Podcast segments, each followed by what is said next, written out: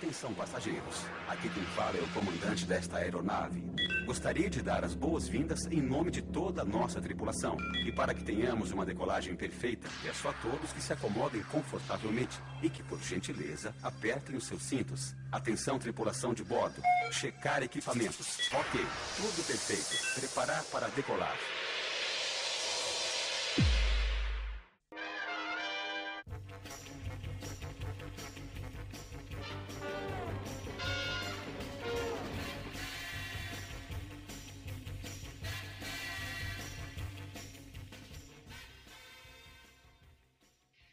E aí, pessoal do Mundo Geek?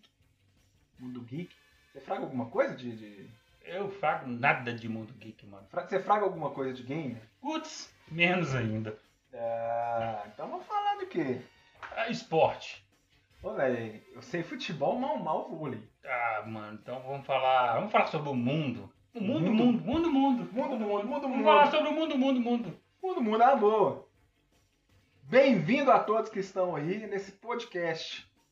Primeiro programa. Não, você não viu, você não tá no podcast errado. Você já ouviu essas vozes em outro podcast antes.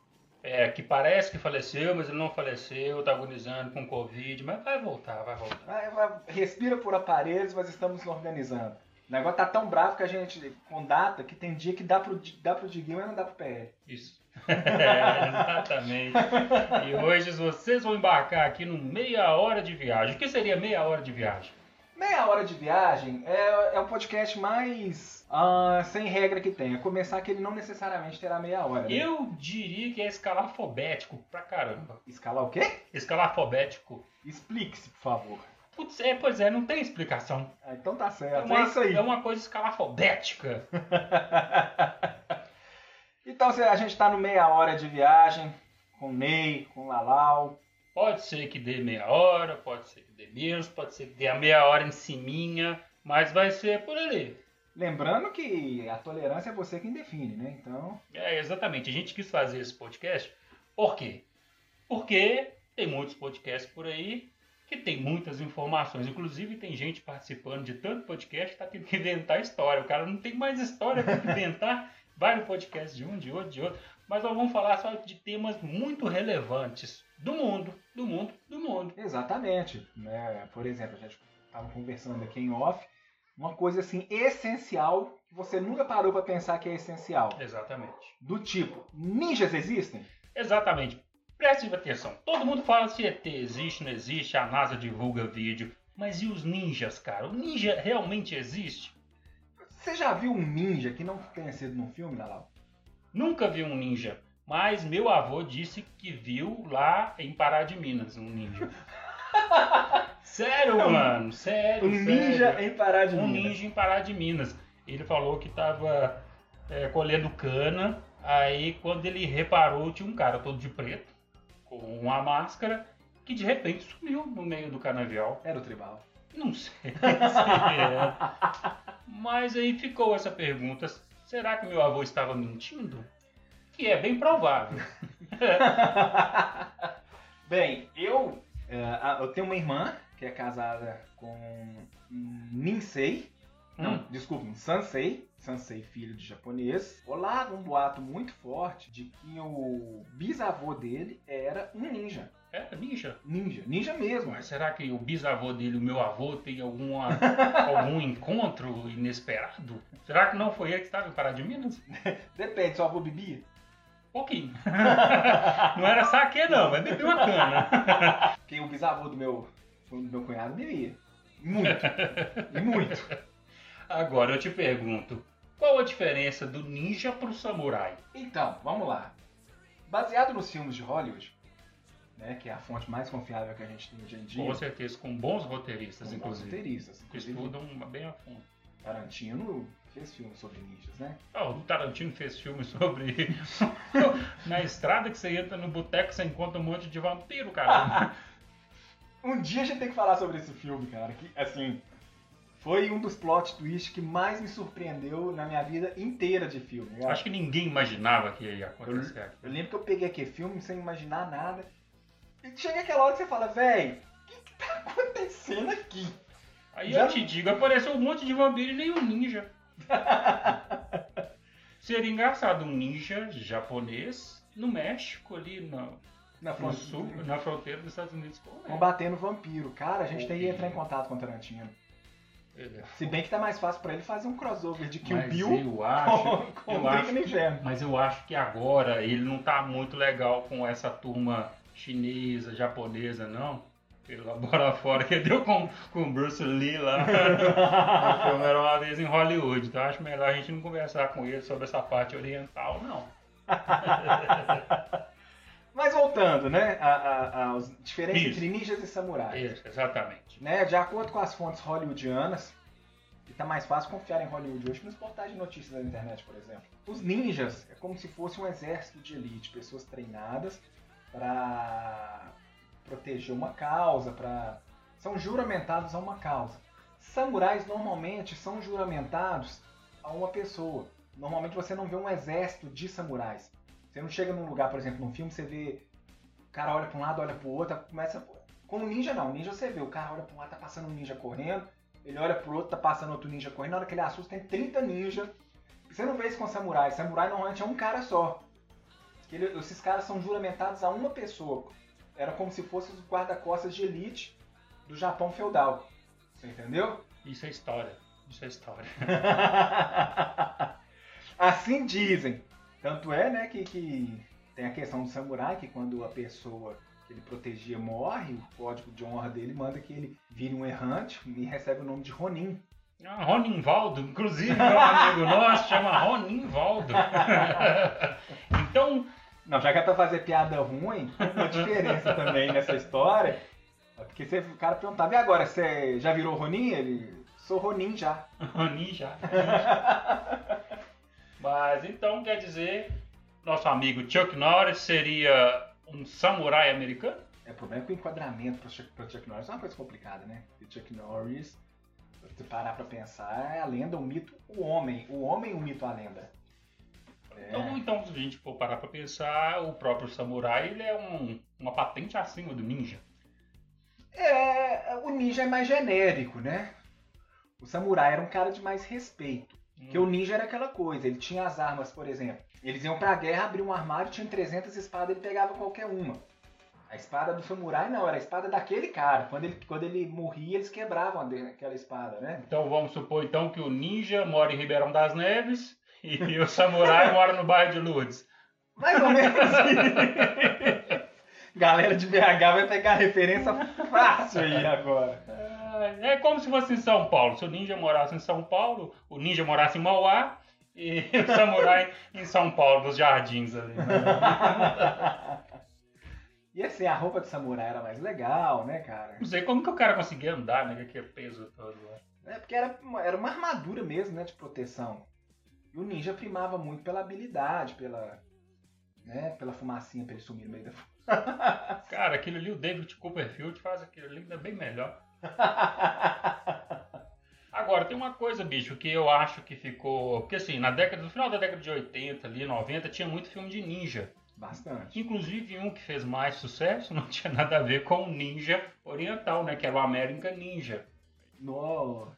E, cara, eu fico meio... Acho que o próprio pessoal de Hollywood ali, o pessoal que faz os quadrinhos, estragou essa afeição que o mercado ocidental tinha pelos ninjas. Por quê? Lança-se um desenho onde o segundo animal mais lento do universo, que é a tartaruga, vira ninja. Só pede pro bicho preguiça.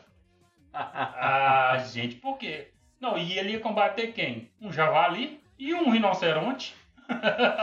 Ou chiclete mastigado que ficava dentro de um humanoide. Não, ia dar um couro ainda no javali e no rinoceronte, que são dois animais perigosos. Mas eu te falo o seguinte, o que esperar de um desenho onde o mestre, a bússola moral do desenho, é um rato?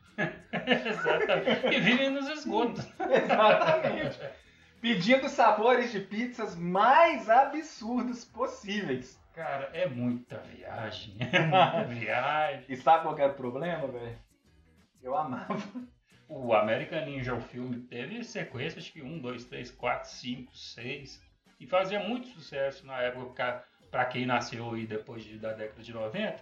Pesquisa lá, American Ninja, da American Video. O grande problema dos ninjas, cara, na verdade, é que a gente, quando era pequeno, gostava de fazer as coisas que os nossos heróis faziam, né? Pô, a gente assistia Karate Kid e todo mundo ia pra rua dar o golpe da garça lá, depois que o filme acabava.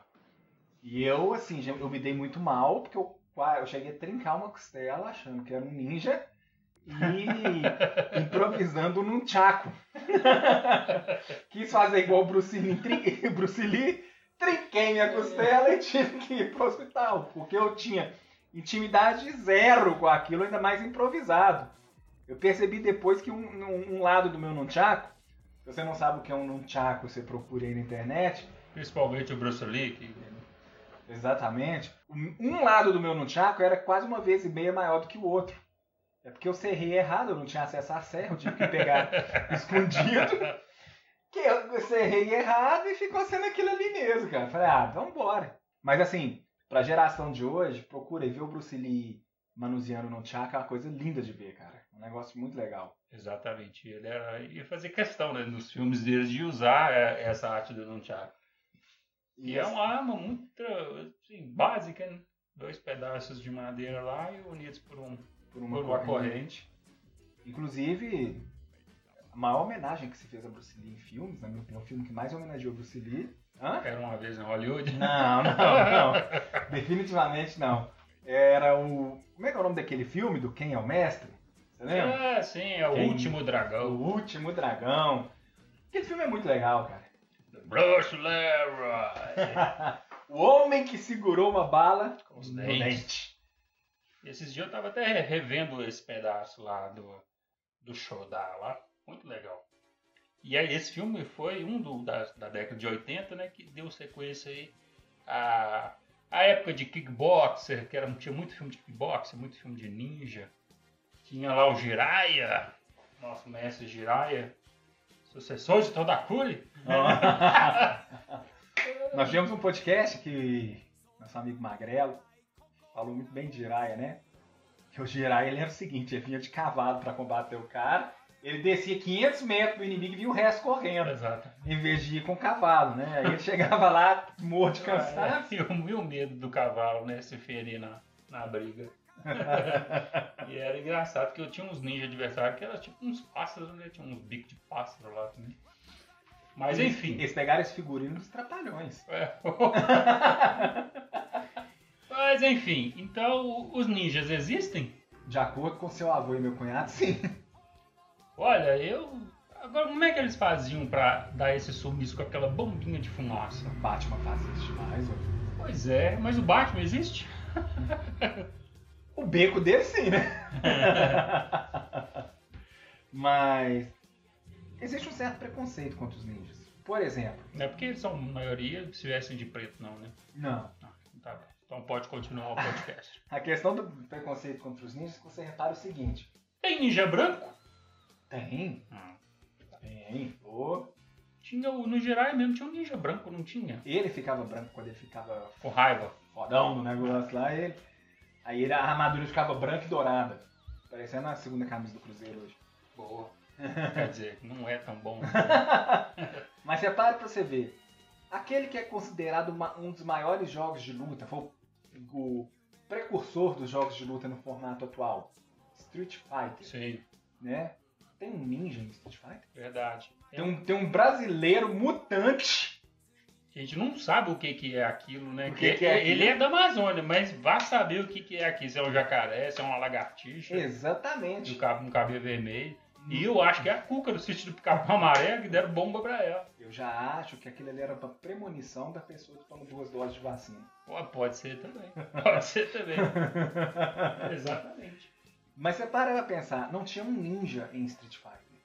O jogo de ninja que eu me lembro era o Shinobi. The Revenge of the Shinobi. Que é do Mega Drive, se eu não me engano. E o ninja era branco. E era um bom jogo, cara. Não, aquele jogo era legal demais, pois cara. É. E também a Nintendo, para não ficar para trás, na época lançou um jogo chamado Ninja Gaiden, ou Ninja Gaiden, né? Que também era muito legal. Esse eu jogava porque eu era mais nintendista, né? Então... Me lembro também que nos desenhos do Rambo tinha um ninja, eu tinha até o boneco dele. Eu eu colecionava esses bonecos, eu tinha um boneco do ninja do Rambo. Agora eu ficava... Agora... Mas o ninja seria o bastante pra parar de um Rambo? Mas ele era amigo do Rambo. Ah, ele era amigo? Ele era amigo, ele não era inimigo. Aí eu ficava pensando, de diabo saiu esse ninja, cara? E Lalau, eu te faço uma pergunta agora que eu gostaria que você, dentro da sua enorme sabedoria, nos explicasse. Como os Estados Unidos conseguiram perder a guerra do Vietnã tendo John Rambo ao seu lado? Pois é. O pior é que não tinha só o John Rambo. Tinha o Chuck Norris também, do Comando Delta, do Braddock. Exatamente. Tinha o pessoal lá do Apocalipse Now. Sim, mas assim, porque John Rambo é icônico, né, velho? Tinha Platoon. Como é que eles perderam a guerra com essa galera toda, velho? Uai, não tinha acesso à parte...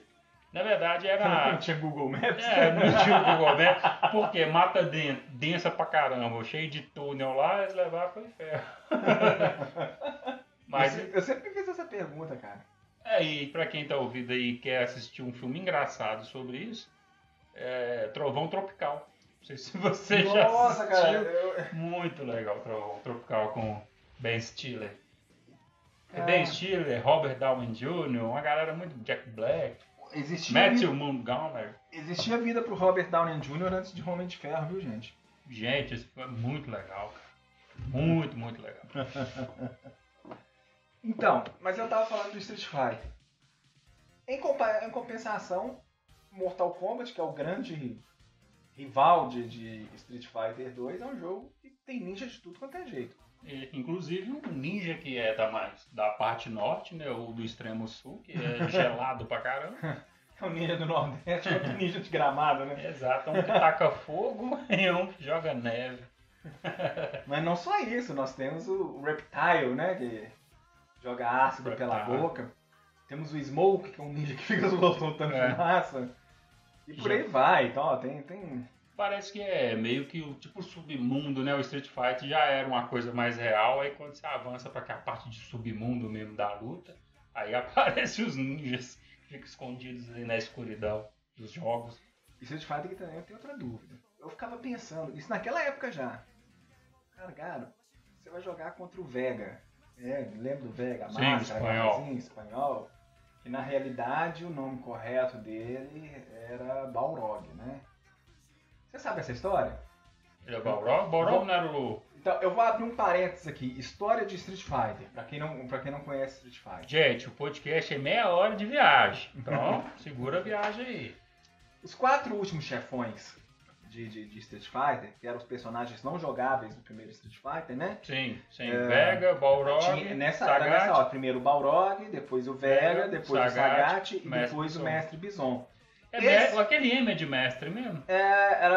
A gente traduziu como mestre aqui, tem gente que fala que era mister, mas não era mister nem mestre, porque a história verdadeira vem agora. Porque se fosse um N Bison, seria um ninja Bison. Exatamente, mas o preconceito contra ninja não deixou. Pois é, ele nem usava roupa de ninja. A versão americana, que é a que chegou aqui no Brasil, modificou os nomes dos 4 últimos. Na verdade, não modificou, trocou entre eles mesmos, porque eles se sentiram ofendidos. Por quê? Vamos aos verdadeiros nomes, né, dos personagens agora. O último chefão, que nós conhecemos como Bison. Na verdade, o seu nome real é Vega. E ele era um ditador espanhol que surgiu um movimento que era Maladu, se eu não me engano. Ele fundou esse movimento e queria o poder de todo mundo, né? Mas o nome dele era Vega. O Sagat era Sagat mesmo, né? O nome dele era de Sagat mesmo. Antes dele, o que a gente conhecia como Vega, o nome real dele é Balrog, que é o nome que a gente conhece como o boxeador, mas na verdade era o ninja da máscara, o ninja, olha, o personagem de máscara e garra, certo? E aí, o fantasma da ópera com o Wolverine. Exatamente, ou Fred Krueger, né? O Jason. Tá aí. Mas... ele é o Fred Krueger misturado com o Jason e com o físico do John Travolta no Grease dos Tempos da Brilhantina. O físico dele é igualzinho. E ele teve um detalhe. Aí sim vem o grande motivo da polêmica. Fundo de polêmica agora. O nome correto do boxeador era uma alusão, uma paródia que o Oriente fez com o Ocidente. O nome correto de se ler o nome dele é Bison e o M era de Mike. O nome correto dele era Mike Bison. Né? Tripudiando ninguém nada, ninguém menos do que Mike Tyson. Deixa eu descobrir quem que é que fez isso, eu mordei a orelha dele. E aí, quando chegou pros Estados Unidos distribuir o jogo, ele não aceitou isso, pô. O Mike Tyson é um dos maiores ídolos, né, do esporte. Uhum. Lá nos Estados Unidos, sim, eles respeitam os ídolos, ao contrário. Né? A galera que fez história... Que desrespeita o Sérgio Malandro. Então... Cara, tá, o problema é que é isso. A gente vai abrindo parênteses atrás de parênteses. Mas eu vi um vídeo do Sérgio Malandro indo na drogaria com a namorada dele. E o pessoal parou em volta dele e começou a cantar em coro. Eu não lembro certinho, mas era alguma coisa como o malandro desembucha, todos já sabem que você comeu a Xuxa. E assim, o cara tava com a namorada dele, o que você pensa? O cara vai pedir pra todo mundo parar. Não, ele pulou no meio da galera e começou a cantar junto, pular junto. Esse é Serginho Malandro. Mas, Volta. Quando chegou lá, a galera dos Estados Unidos falou, não, nós não vamos deixar isso de desrespeito. Mike Tyson é uma lenda do esporte. Aí eles embaralharam os nomes todos. Randomizou, né? O único que deu sorte de ficar com seu nome mesmo foi o Sagat. Eu não tinha nem como mudar também. Mas tem uma outra coisa também que dizem que o Guile, na verdade, o G tem um ponto, né? Tem, já era General Willie, que os Estados Unidos também tiraram. Tirou o general. Tirou, ficou Guile, né, na verdade, que eles falam. Agora, o mais legal de Street Fighter, lembrando que a gente vai falar, a gente sabe onde começa e nunca sabe onde termina. O que a gente tava falando mesmo do começo? O cara, o tema era ninjas existem. Ah, é ninja. Mas... O mais legal era o nome que os brasileiros davam aos golpes. Por exemplo, o Sonic Boom era o golpe do Guile, né? Sim. A gente chamava, e eu me incluo nisso, de Alex Fu. Era muito mais legal o Alex Fu, cara. O golpe da Chun-Li, que eu não consigo pronunciar, que é aquele que ela vira de ponta cabeça, abre as pernas e sai com um helicóptero, a gente chamava de Mini Táxi. Agora, eu não sei falar o nome original dele não, o que eu posso te garantir é que ele não era Mini Táxi. Uai, e o Robocop de tigre? Tiger Robocop. É um tigre Robocop. Já imagina até os namoros assassinos no fundo. Bugafire. Cara, Bugafire, o nome correto do golpe, cara, é Yuga Fire, é o golpe do Yoga, pior, né? E o pior é que um amigo meu, sabe como que ele chamava esse golpe? De bomba raio. Bomba raio. Esse aí, o mais próximo, eu acho que ficou assim, foi o Hadouken, né? Que virou Hadouken. E Shoryuken. O Shoryuken, o pessoal falava diferente também. É o Horyuken. Mas voltando aos ninjas, eu lembrei deles aqui. Mais alguma coisa para dissertar sobre esses seres mitológicos ou não? Sim, na verdade sim. Seriam os ninjas os precursores do cinto de utilidades Batman? Eles tinham uns negocinhos também, né? Tinha, porque o ninja ele tinha uma fábrica infinita de estrelinha ninja e ele jogava aquele trem, não acabava nunca. Tinha bomba de fumaça para dar com pau. Snoop Dogg ia amar. Mas é até entendível, assim, porque as estrelinhas poderiam ser fabricadas na China, né? Nossa, Aí seria uma quantidade elevada. Se as estrelinhas são fabricadas na China, dá pra comprar estrelinha ninja no Shopee? Boa. Vamos pesquisar, né? Ainda mais agora que a propaganda quem tá fazendo é o Jack Chan. É sério, cara? O Jack Chan tá fazendo propaganda? Falando em português o finalzinho aí. Olha, agora... o app... Aí eu vou ter que ver, porque, cara, eu sou muito fã do Jack Chan, velho. Porque o Jack Chan, você não sabe, ele tem uma historinha com o Brasil, que ele comprou um jato da Embraer aí na época e tal, veio aqui buscar. Ele já tem uma... Umbo Gumbo Fade Tal. Mas então, assim, eu, na minha opinião, os ninjas existem. Porque você já pensou, o ninja sai e encontra com um grupo de K-pop? Ah, não dá, mano. Não dá. Ele vai ficar envergonhado demais, velho. Mas onde estávamos? Viajando. Mas para encerrar, então, esse assunto do ninja. O ninja, para mim, existe. Tá escondido. Qualquer dia ele pode voltar. A hora que baixar essa bola do carro. Do K-pop, a hora que o ditador da Coreia do Norte lá der um tempinho, acho que eles vão reaparecer aí. Agora, uma das principais características do ninja é viver nas sombras, né? Isso que eu ia te falar. Ele se esconde e tal. Então, pra gente concluir se ninjas existem ou não. Existem ou não. Um político sendo procurado pela PF pode ser considerado um ninja? Olha, eu ia falar um negócio aqui. Mas como já deu zica pro Sérgio Reis, o melhor não falar, não. Eu ia falar de capa preta, sacou? Então existem sim. Só mudaram o modus operandi no decorrer dos anos. Não precisa nem de sombra pra esses, não. É isso aí. Então é isso aí. Pro primeiro podcast, acho que valeu. Acho que a viagem foi longa. Começou nos ninja, foi pro Street Fighter, rodou ali nas histórias dos filmes da década de 90, 80. E terminamos nas capas pretas. E meu avô também participou lá em Pará de Minas, no Canavial. Bisavô do meu cunhado. Então, pessoal, fique com Deus aí. Daqui a pouco a gente volta com outro meia hora de viagem. Até a próxima viagem. Ó, e eu vou lembrar vocês, viu? A gente não usa nenhum tipo de tóxico. Este podcast é um oferecimento de um banco.